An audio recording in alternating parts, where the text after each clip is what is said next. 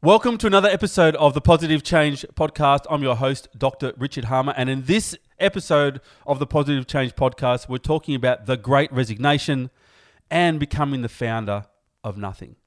Now, there's been a lot of hype in uh, popular press in the last couple of months about this idea of the great resignation, this post pandemic change in the workforce. Approximately 40% of people, apparently, in Western cultures, primarily the US, but also in Australia where I live, talk about 40% of people are waiting for a return to a post COVID normal in order to resign.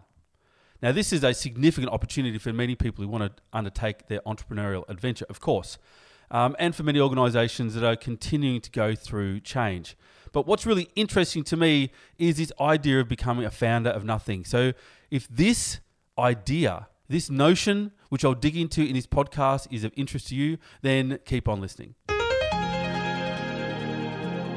Hi, I'm Dr. Richard Harmer, and you're about to discover new ways to go from overwhelm to thriving in your business and in your life by following your passions, pursuing your unique life purpose, and stepping fully into your infinite potential.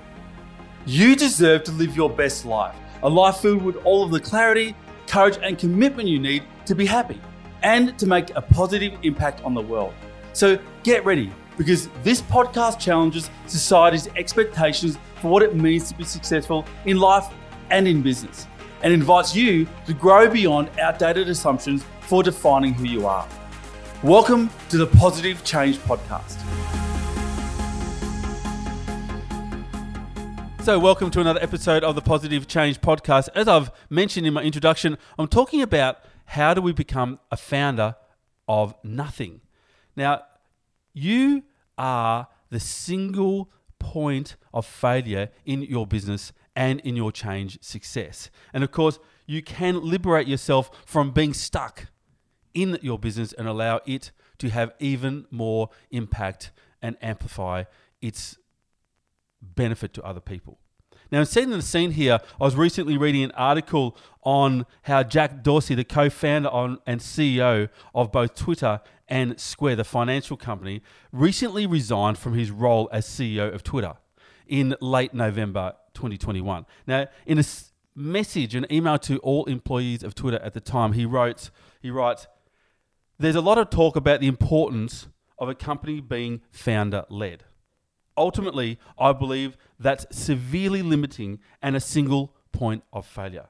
I've worked hard to ensure that this company can break away from its founding and founders. Dorsey goes on to say he believes it's critical that a company can stand on its own, free of its founders' influence and on its direction. This is really interesting for those people who decide to pursue the entrepreneurial adventure. They do it in part in order to create a difference in the world, to become a founder, to identify, to think of themselves as a founder and an entrepreneur. Now, this is incredibly important, obviously, as we start that adventure, but at a certain point in time, it will become equally important to let go of identifying as a founder and as the CEO or owner of your entrepreneurship adventure and that change effort. Because ultimately, as Jack Dorsey points out, you can become that single point of failure.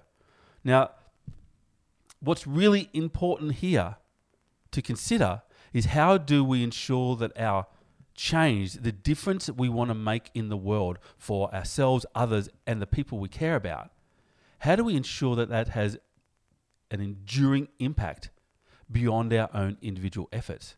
If we're truly trying to make a change in the world to create a benefit for other people, how do we ensure that that happens independent of ourselves?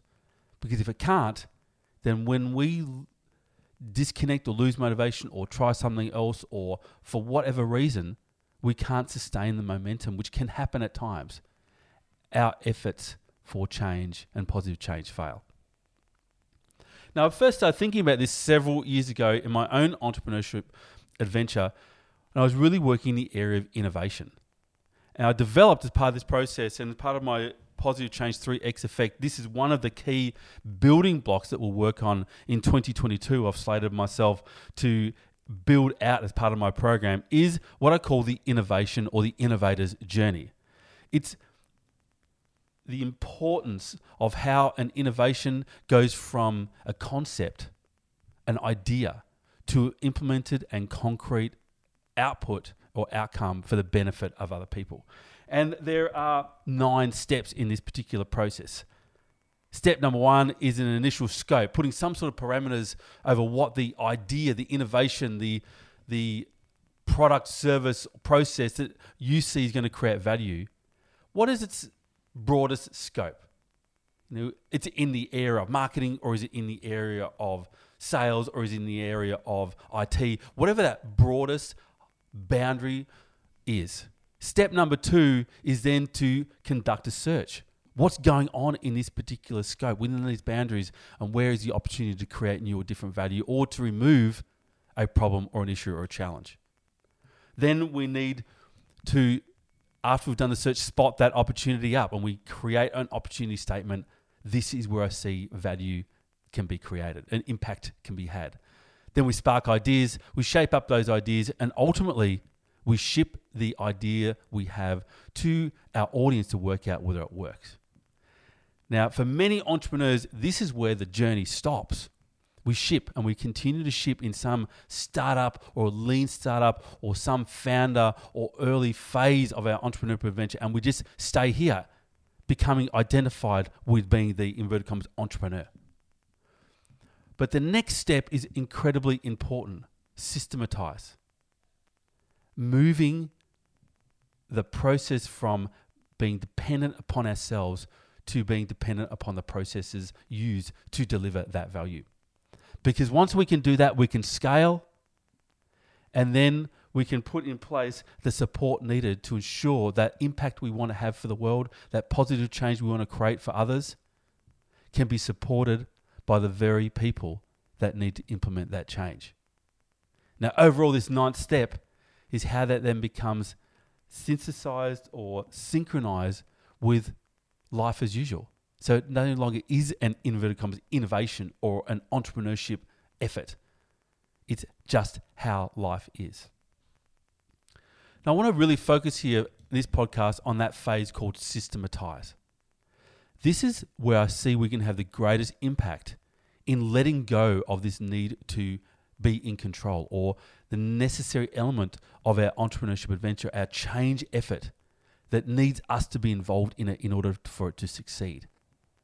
And ultimately, the more we get sucked into how we ship, how we deliver the value, the more we're in that process, we're in the business versus on the business, so to speak, the more we're going to be working outside our zone of genius, which I'll get to in just a moment.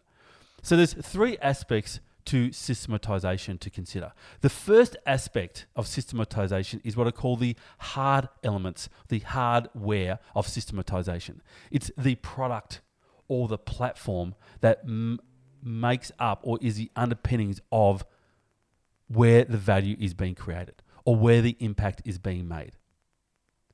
So, for example, the product in my entrepreneurship adventure is an online learning program.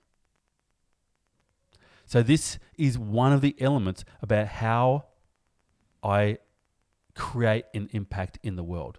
Now, in your particular instance, how you want to make a change and where that positive change for the benefit of other people that you want to make for the world, your product, inverted commas, may be a little different. Or the platform you're using to deliver that value or to instigate that change may be a little different. But in essence, it's the hardware. The second element here is the software of systematization. This is the processes, the procedures, and the people that use them. So it's not the innovation itself, it's not the value piece itself, it's how it gets used in a consistent way that continues to deliver the impact. This is supporting the scale of your product or, or platform. The third system that we need to systematize is what I call informational. Now, informational systems are those things, the feedback loops we have to both track and evolve the quality of the product to ensure that it deli- continues to deliver value. So, it's what do we need to put in place to ask the question, sorry, to answer the question am I still having the right impact? Now, that's the first feedback loop. The second feedback loop we need, then the second informational loop we need is am I delivering that value or that impact in the most efficient and effective way possible? And this relates to the software.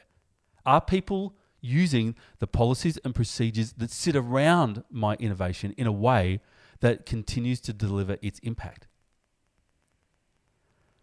So we have three aspects of systematization hardware, the product or the platform, software, the policies, procedures that people use around that hardware, and informational, the feedback we need to ensure that one, the product works, and two, we're delivering it in the most effective and efficient way. Ultimately, what we're trying to do in systematization is the end user of that innovation, the end user of that change effort we want to create in the world is able to say, Yes, I can do this for myself. Once we're able to get the end user, the customer, or whoever that might be, who's the beneficiary of the value we're trying to create, once they're able to say, I can do this for myself, I don't need you anymore, then ultimately that change effort has an increased likelihood of being successful. It's how we amplify our impact. It's how you amplify your impact and how you amplify your change effort. So, what's really important here to consider is this very notion of systematization. What does success look like in systematizing your change effort so that it moves beyond you needing to be involved in its implementation. Because if that's the case, then you do become a constraint upon the impact you can have for the world, the value you can recreate for other people. We need to move into a place of becoming the founder, as Jack Dorsey said, the founder of nothing, the founder of the potentiality so, how do we know that we're heading our systematization efforts in a useful direction? How do we move it, your change efforts beyond yourself so that you can truly thrive as a change maker? Because if you don't, the ultimate end might be becoming overwhelmed as an entrepreneur as you continue to try and insert yourself into the very implementation of your value, implementation of your impact, and therefore become a constraint to scale. How do we know that we're doing that? A dear friend of mine, Tim Winton, spoke about the importance of elegance. Elegance in living systems, in systematizing nature. Nature has an elegance. And he speaks to five considerations that underpin elegance. The first consideration is clarity clarity of purpose, clarity of function and form. The very innovation, the very change you want to make, the very product or platform you're using to enable and create that change, it really needs to be clear what the function of that that that platform or that product is. Its purpose to others needs to be incredibly clear. Anytime others are not clear about why your innovation, your product, or your platform exists, anytime they're confused about its purpose or its why, they'll be less likely to engage in it. So, elegance, first of all, is about clarity. The next element is all about refinement or precision in implementation. It needs to be clear not just what it is, but it needs to be incredibly precise in how it gets utilized. And then there also needs to be an economy of effort. Now, if we think about we think about how nature works around those first three elements. A clarity, you know, a tree is not an animal, for example, right? I know this is a very simple metaphor, but it's clarity about what its function is and what its purpose is. A tree's function, photosynthesis, more than that, obviously, but one of its key functions in the ecology of the planet is converting carbon dioxide in back into oxygen. So it has a clarity of purpose and function, has a precision of implementation. It has a highly clear, um, precise way of doing that through photosynthesis. And it has an economy, no wasted effort. Fourth element of elegance is the aesthetic. Something needs to appeal to the very user of that platform or that product so that they will want to engage in it. This is why it's part of pollination with bees and flowers, for example. A flower will need to make itself highly appealing, aesthetically pleasing, so that the bee will engage with it. Finally, this notion of autonomy, the fifth element of elegance. Autonomy and application. The end user needs to be able to use that innovation, use that product or that platform in a way that is independent of the creator of that platform or that product. The ultimate end of elegance is that people can use it independent of the person who created it. And for this to occur, the key elements of all these elements of about elegance is to keep things as simple as possible. To, so that you can make an impact, this change impact greater than yourself. Now, in my last podcast, I think it was episode number 10, I spoke about one of my own reflections in a moment where I gifted myself the opportunity to pause. And I was walking along the beach and I was listening and watching the waves roll into the shore. And it reminded me of the importance of simple patterns repeated. The more we try and make something too unique or too complex, the less likely it is that we'll be able to systematize it. The less likely it is that someone else will be able to say, Yes, I can do this myself. So we need to make whatever change we're trying to create as simple as possible so that other people will be inspired and able to engage with it and do it for themselves. So, as we get into it's January 2022, this is a key question to ask yourself as you pursue becoming a thriving change maker.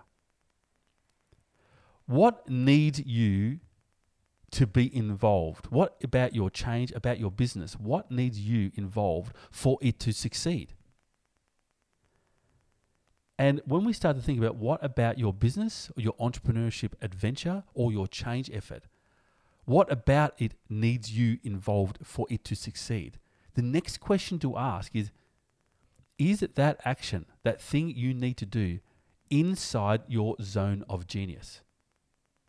That thing that you cannot not do, that element that only you can do. Now, I call this the 5% time. I've talked about this also in a previous podcast the power of 5% time.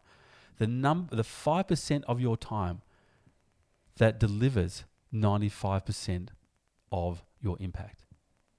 That one or two things that is your, your unique contribution to make in making that positive change for yourself, others, and the world at large.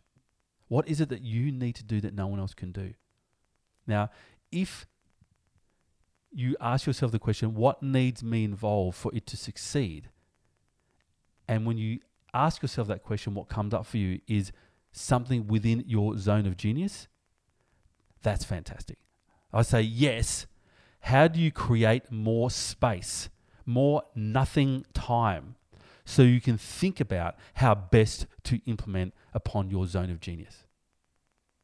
Now, if you can't answer yes, that is, if you need to say no, what I'm involved in isn't within my zone of genius.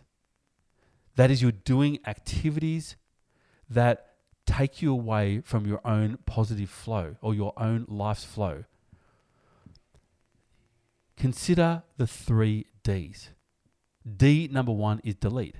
Can you stop doing that thing and will it not, if it doesn't have a tangible negative impact on your entrepreneurship events or your change effort, can you stop doing that thing and no one will notice? If so, ask yourself the question why are you continuing with it? And how can you end that activity or that effort that no one sees as impactful? Now, if you can't delete it, the next thing to consider is the next D is to deputize. How do we give that activity to someone else? Or how do we systematize it in some way so that the pro- a process or a person owns the implementation of that thing, either through automation or through a person? How do we deputize, give it to them so it sits within their zone of genius and then you don't need to worry about it anymore? Now, I do this within my own team. I have certain pieces of work that I know that are not in my zone of genius and they're in someone else's. They love doing them. So I, in essence, just do my piece and I pass it to the next person in my team and they take it from there. I don't think about it again. That's the true nature, the distinction between the second D, deputize, and the third, delegate. Deputize is when you, in essence, give the authority to another person to do the task without you needing to think about it anymore. Whereas delegation, the third D, you can allocate the task to another person, but you still need to have oversight of, of it. It still needs you to confirm that it's working. So the third D here, if you can't delete and you can't deputize, then how do you delegate and set good controls in place to ensure that things are done well and it comes back to you in a format that allows you to have a cursory glance at it to ensure it's fine. Now, for me personally, when I think about my business and my entrepreneurship adventure, the change I'm trying to make in the world, I need to be periodically involved in the hardware, the actual product itself.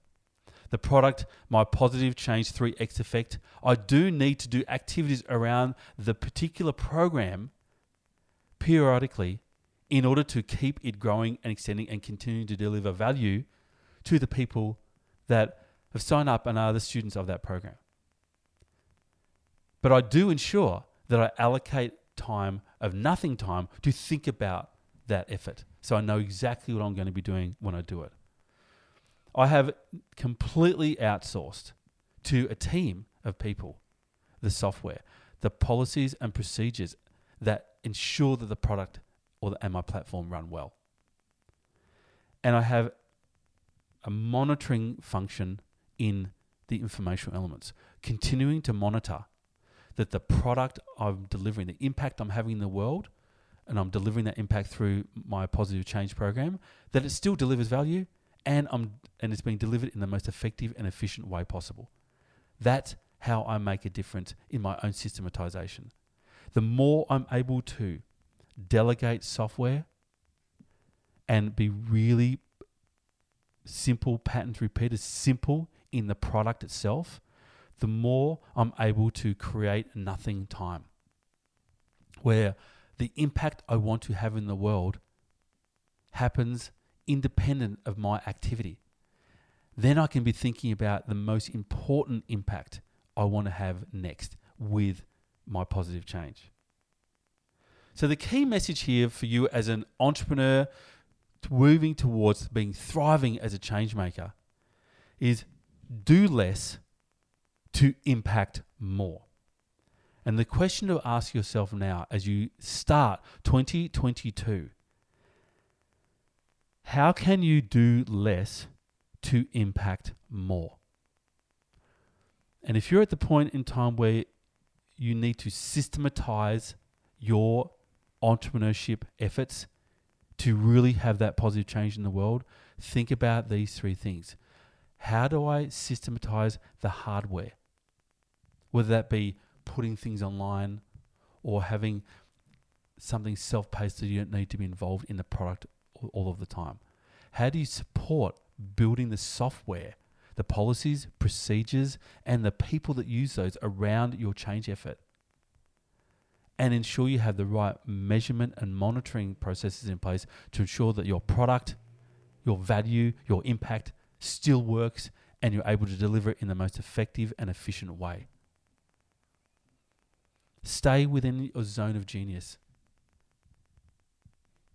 Ultimately, resign from being in your business and focus on working on your business. Nothing time. The time you have to create spaciousness for yourself to identify the right impact to have in the right way at the right time. So here's to a successful 2022 for you as you systematize your change efforts and have an even greater impact on the world. Be well. Hi, and thank you so much for checking out another episode of the Positive Change Podcast. If you enjoyed this episode, please hit subscribe using the button below and make sure you also click the bell icon to get notified every time we release a new episode. If you're looking for the show notes for this episode, we have them in the link underneath as well as our social media handles and some links to free training and other offers that we drop from time to time to help you go from overwhelmed to thriving in pursuing your best life. So go ahead and check out this episode's show notes if you're interested. And thank you so much for tuning into the Positive Change Podcast.